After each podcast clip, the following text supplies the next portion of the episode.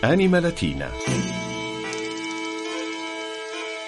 Radio colloquia de Lingua Ecclesia.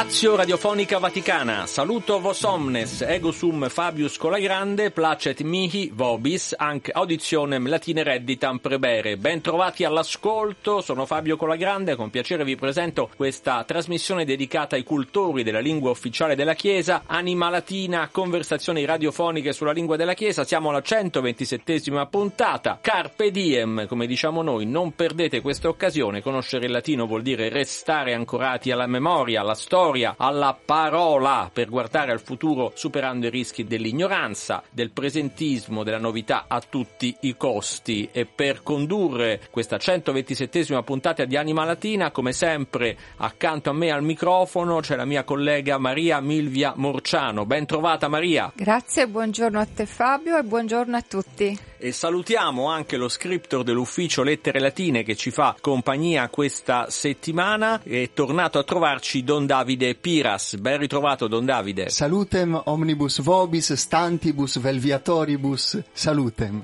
Don Davide appunto è uno dei redattori di questo ufficio del Vaticano, un ufficio storico che appunto eh, traduce in latino tutti i documenti e spesso alcuni documenti li producete proprio voi direttamente in latino come i documenti e diplomatici il ad esempio. Il nostro primo compito non è quello di tradurre ma proprio di comporre. E quindi però c'è proprio un uso della lingua latina che continua a essere di attualità nelle attività vaticane, tipo quelle diplomatiche. Sì, le attività diplomatiche hanno proprio come eh, loro lingua madre la lingua latina, quella ecclesiastica, quella ecclesiale diciamo, ma è appunto questa. Anche perché si dice sempre che il latino evita gli equivoci, no? è una lingua molto chiara. È una lingua esatta nella fattispecie, anche se naturalmente anche noi abbiamo da eh, confrontarci con i neologismi, specie quando si traducono le vite dei santi, oppure comunque quando si preparano dei documenti per la beatificazione o canonizzazione di alcune persone, ci troviamo di fronte a dei neologismi che dobbiamo rendere in latino e quindi per questo il lavoro è fantastico. E dovete appunto mantenere viva questa lingua. La dobbiamo mantenere viva, attuale. Quindi è una sfida eh, quella che eh, viene affrontata ogni giorno nelle stanze dell'ufficio lettere latine della segreteria di Stato che si trova in quel piano bellissimo dove sta la segreteria di Stato in Vaticano che si chiama? Eh sì, è la terza loggia, quella dove lavoriamo affrescata, bellissima. Sì, diciamo che la loggia riporta delle, degli affreschi che possiamo ricondurre alla scuola di Raffaello. Eh, preparatissimo Don Davide, non, non, non, lo cogliamo in fallo.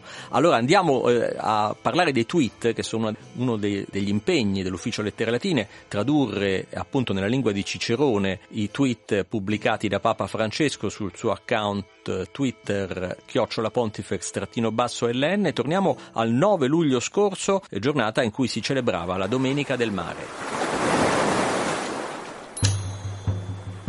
Celebratur odie Dominica Maris, maritimis et piscatoribus consecrata, pro is oramus eurumque familis, sicut et pro omnibus, qui ad Maria e sordibus liberanda intendunt. Allora, qui il Papa, eh, troviamo anche poi eh, un, un, tag al Dicastero per lo Sviluppo Umano Integrale che si occupa proprio di questo, di questo tema. Il Papa si occupa dei marittimi, dei pescatori, eh, proprio perché a loro è dedicata la Domenica del Mare, prega per loro e per le loro famiglie, ma c'è una parola che ci incuriosisce Don Davide perché il Papa dice preghiamo anche per quanti si impegnano a liberare i mari dall'inquinamento. Preoccupazione sì. diciamo, ambientale del Papa legata alla Laudato sì, ma come si traduce inquinamento? Dov'è la parola inquinamento? La parola in inquinamento tweet? è sordibus, è sordibus, quindi è più eh, ablativo. Ah, sordibus che non, non, sì, non è uno che sente poco, no? Sordibus no. deriva da sordes, sordis, in questo caso è l'ablativo plurale, e significa proprio le immondizie. Sor, le... Sordido, diciamo in italiano. Sì, no? esatto, è proprio la parola che poi dà la radice all'italiano sordido, dall'aggettivo sordido. L'avevi notato Maria tu certo. questa? Eh, io, infatti avevo l'idea, però insomma adesso che me l'ha detto Don Davide, il resto è abbastanza semplice anche perché troviamo questa parola pescatori eh, molto evangelica. No? Evangelica, Ah, sì, ah, ah, ah. è una preoccupazione che sta al- a- proprio a- al- nel cuore di Papa Francesco, quella rivolta a- agli uomini e alle donne che eh, lavorano nel mare e che si occupano proprio della- del lavoro nel mare, perché nel mare, soprattutto nel mare nostro, sappiamo che ogni giorno si consumano anche tantissime sciagure. Eh, purtroppo, certo, il Papa ha parlato spesso del Mediterraneo come un cimitero, purtroppo.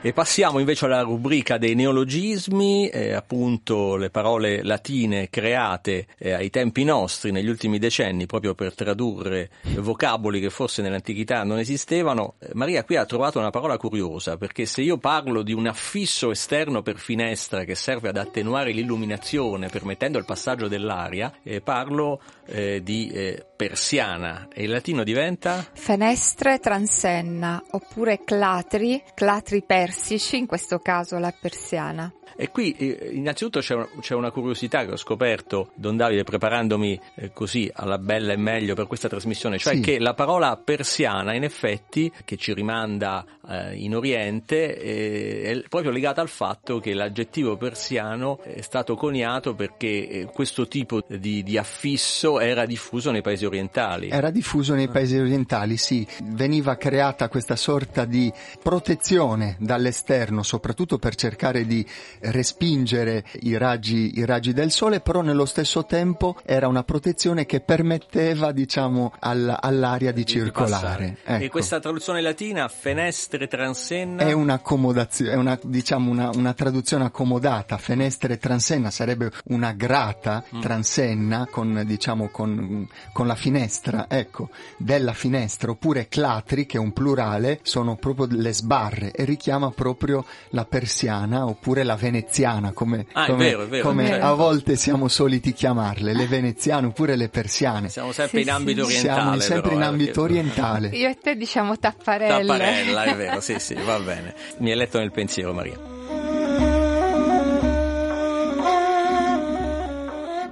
E andiamo al gergo ecclesiale, a cose molto più elevate, perché Maria ha scelto una parola che forse potrebbe essere anche tra i falsi amici, perché io qui eh, ho la camicia con, con il colletto, ma la colletta è un'altra cosa, insomma. E è una parola che usiamo spesso in italiano, abbiamo fatto una colletta per, so, per un amico, per un collega che è in difficoltà, oppure per fare un regalo a qualcuno, e, e l'origine è una parola latina, no? Sì, da collecta. Che deriva da collectus, Dal verbo colligo, colligis, colligere, che significa raccogliere. raccogliere. Anche il colletto raccoglie. Raccoglie, vero, La camicia, raccoglie. forse, Il no? collo. Il collo, Eh, sì. sì. E però la parola colletta la troviamo anche nel foglietto, diciamo così, della messa. Lo troviamo la domenica quando partecipiamo alla celebrazione della messa, troviamo questa prima preghiera che è quella pronunciata dal presidente della- dell'assemblea e si chiama colletta proprio perché vuole raccogliere tutte le intenzioni di preghiera,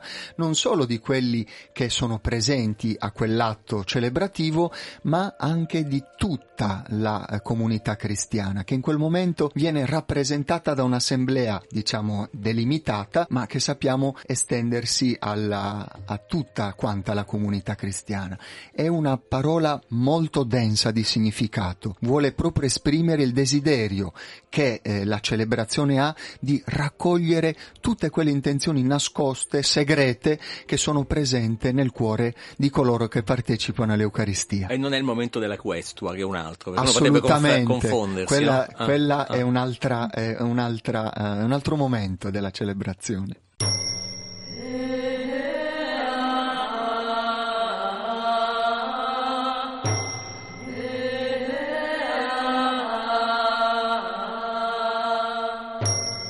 Benissimo, e possiamo passare allora all'ultimo spazio della nostra trasmissione, de- della prima parte della nostra trasmissione, quello dedicato a espressioni, proverbi, modi di dire. E qui con Maria eh, siamo molto fieri, Don Davide, di questa frase che le sottoponiamo perché ci siamo accorti dopo qualche anno che lavoriamo in questo palazzo che eh, il Palazzo Pio costruito nel 1949-1950 eh, proprio sulla facciata che dà su Via della Conciliazione, il palazzo dove eh, c'è la Radio Vaticana, ehm, c'è uno stemma in travertino e poi c'è una scritta latina. Ad sis Christe e orunque aspira laboribus qui pro tuo nomine certant che sarebbe assistici o Cristo. Assistici, vienici in aiuto, assistici o Cristo. Adsis Christe. Aspira, ispira le fatiche di quanti combattono per il tuo nome. Quindi possiamo attribuirla a noi stessi questa preghiera, cioè preghiamo eh, Gesù che ci assista nel nostro... È proprio per noi che in questo momento esatto, siamo qua che nostro, combattiamo. Eh, combattiamo, per modo di dire, eh, sicuramente cerchiamo di, di, portare la sua parola eh, attraverso la radio in questo caso e tra l'altro questa frase eh, abbiamo trovato con Maria venne citata da Benedetto XVI quando eh, visitò eh, la Radio Vaticana nel 2006 eh, parlando proprio si ispirò a questa frase che si trova sulla facciata di Palazzo Pio. Quando passate per via della conciliazione eh, cercatela e leggetela. Poi c'è una curiosità, questo palazzo in realtà si chiama Palazzo San Pio X, anche se è stato costruito da Pio XII. Esiste a Roma un Palazzo Pio che si chiama Palazzo Orsini Pio Righetti, quindi può avvenire qualche confusione. Per... Uno ma, per sbaglio va a lavorare lì, dice no guarda sì, venire beh, qua. Può essere, modo, può essere un modo, per, come dire, per disertare eh, l'ufficio. Eh, grazie a Don Davide Piras. Grazie a voi. Ci ritroviamo per la prossima puntata.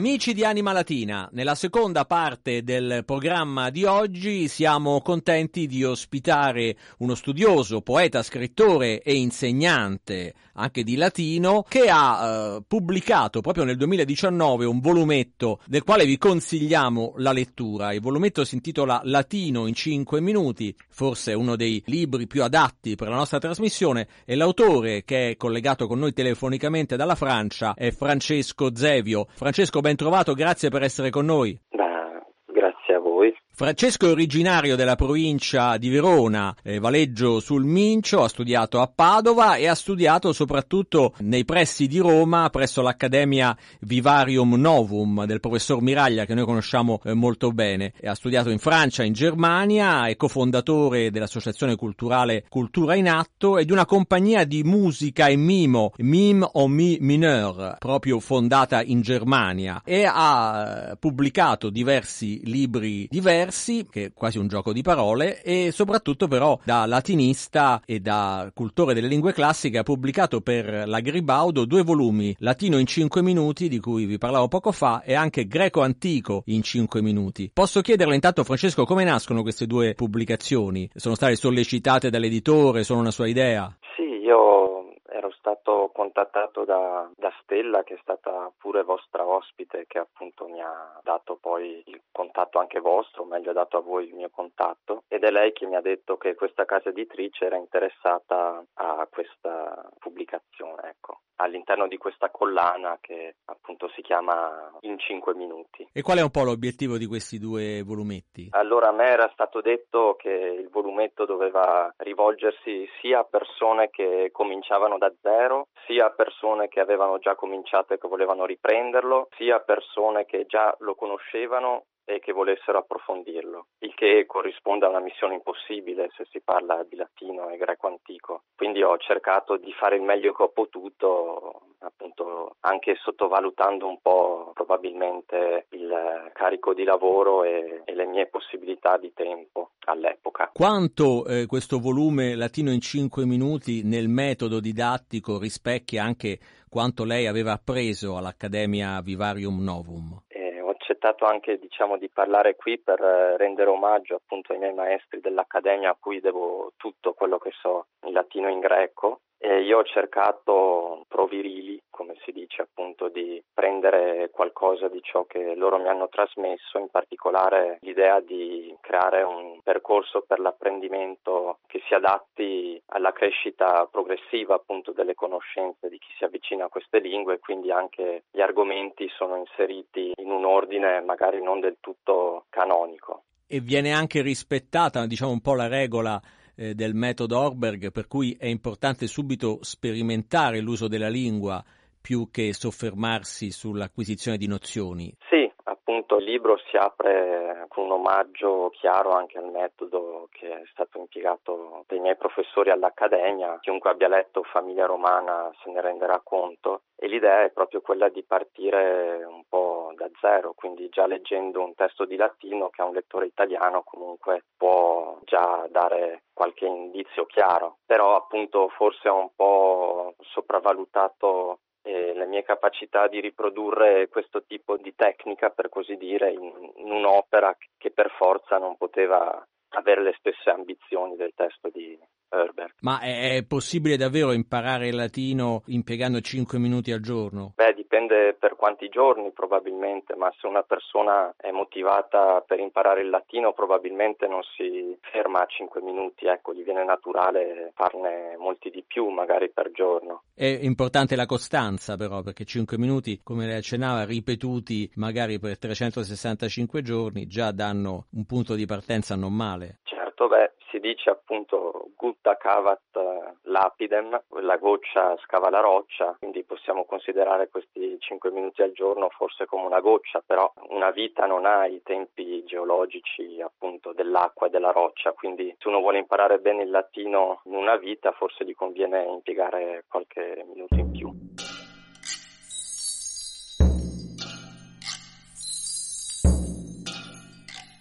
Nel volume ci sono alcuni ritratti di personaggi celebri. Si ricorda con quali criteri sono stati scelti? Qual è un po' la loro funzione? Il criterio beh, è quello più che altro dei miei interessi, anche dei testi che sono stati selezionati, appunto lei ha ricordato Cultura in Atto, questo movimento culturale più che associazione che esiste già da molti anni e che considera appunto le nostre radici classiche, greche e latine, come appunto radici un po' della cultura europea, quindi radici che è necessario conoscere storicamente, criticamente per essere consci anche del mondo in cui si vive. Tra l'altro questo era il valore che dava Gramsci allo studio del latino e del greco, appunto il fatto di conoscere la propria storia per conoscere anche il proprio presente. Quindi gli autori e i passi che sono stati scelti era anche in quest'ottica, c'è per esempio un passo di Dante molto bello, secondo me ovviamente, tratto dal De Monarchia sulla trasmissione del sapere e quindi è questo un po' ciò che mi ha orientato nella scelta. Dalla sua biografia vedo che lei a Padova si è laureato in lettere moderne, poi però ha approfondito invece le lettere classiche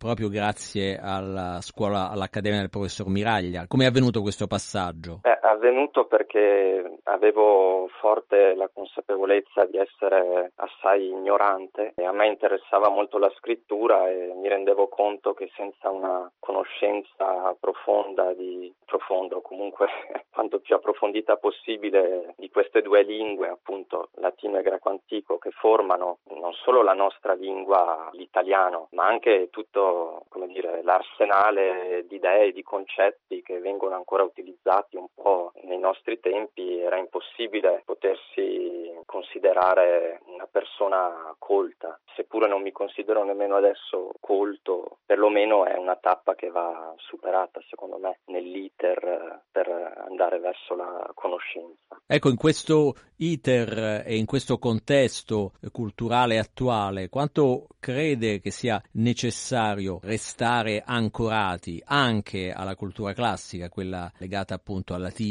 e al greco antico? Quanto è urgente? Eh, appunto non esiste solo una cultura classica e questo è anche il bello dello studio della storia, ci si rende conto che appunto la storia è una strada che poteva avere molte altre strade, la storia delle istituzioni è complessa. Io credo in ogni caso che questa sia un'epoca che, e non sono il solo a crederlo, ha una sorta di fobia nei confronti della storia, della conoscenza storica e critica anche del passato. E io penso sia necessario appunto uno studio serio del passato che passa anche attraverso lo studio delle lingue di questo passato. Appunto un pensatore che rispetto moltissimo, Ivan Illich, diceva che la modernità si presenta attraverso una serie di parole chiave che vengono da noi assunte in maniera a prioristica, senza beneficio di inventario e lo studio della storia è proprio questo fare l'inventario per renderci conto delle parole che vengono usate, che ci circondano, del perché le usiamo, del fatto che magari sono usate per propaganda ed ecco è, un, è questo un po' secondo me resta vitale lo studio della storia e quindi anche di, di queste lingue.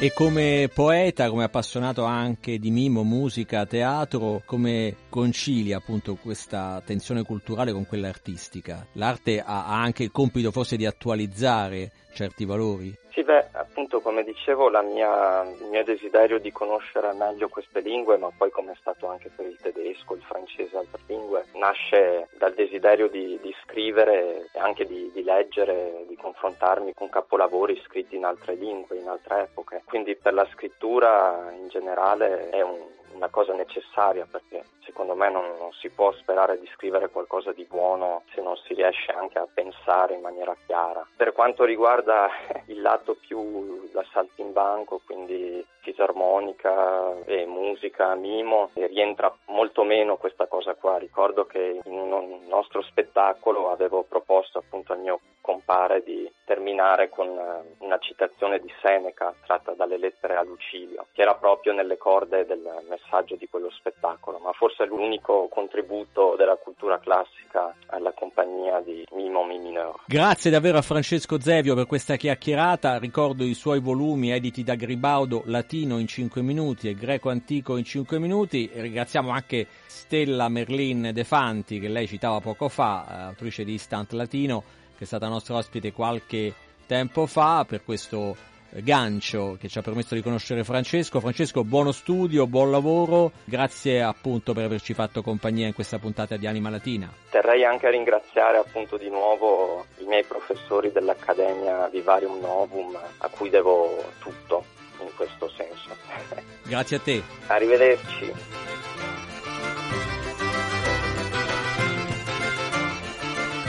Grazie dunque al poeta, scrittore e insegnante Francesco Zevio per essere stato nostro ospite. Grazie anche a Don Davide Piras dell'ufficio Lettere Latine che ci ha fatto compagnia nella prima parte di questa trasmissione, sed acta est fabula. Siamo giunti al termine anche di questa 127esima puntata di Anima Latina che troverete in podcast come tutte le altre su Vatican News e su Spotify. A questo punto da Fabio Colagrande e da Maria Milvia Morciano un grazie ai nostri ascoltatori e te dulcis in fundo al tecnico Gustavo Messina. Mutatis mutandis. Absit in iuria verbis. Ci sentiamo tra una settimana. Valete. Anima Latina. Radio colloquia de Lingua Ecclesia.